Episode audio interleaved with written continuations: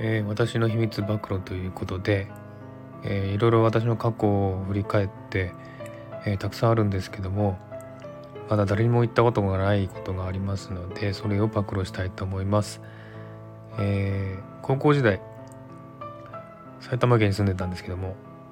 えー、すぐ近くの学校に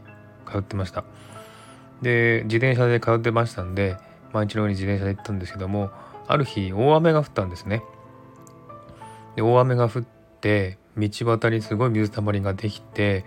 えー、たんですけども翌朝になったらカラッと晴れたんですね。でその翌朝に自転車に乗って学校に向かいました。でなぜかですねその日は違う道を通ってちょっとあの細い道を通ったんですね。そしたらですね水たまりがやっぱりできたんですよ。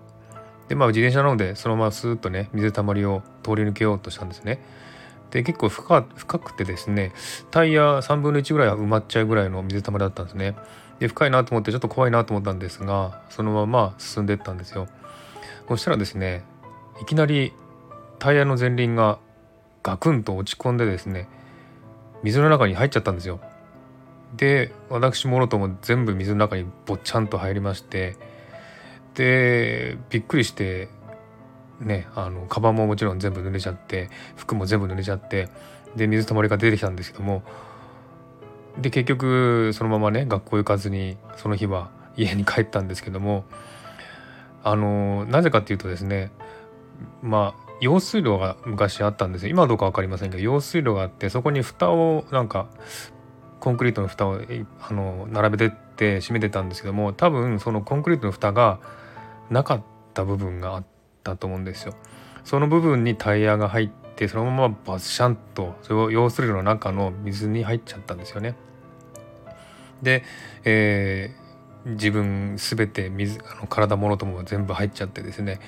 でズブルネになっちゃったんですけどもあの今考えたらですねあの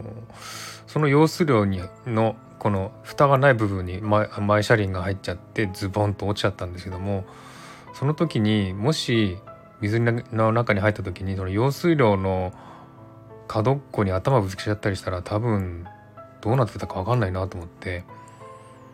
いや今考えたらすごい怖いなと思って無事に濡れただけで済んだのは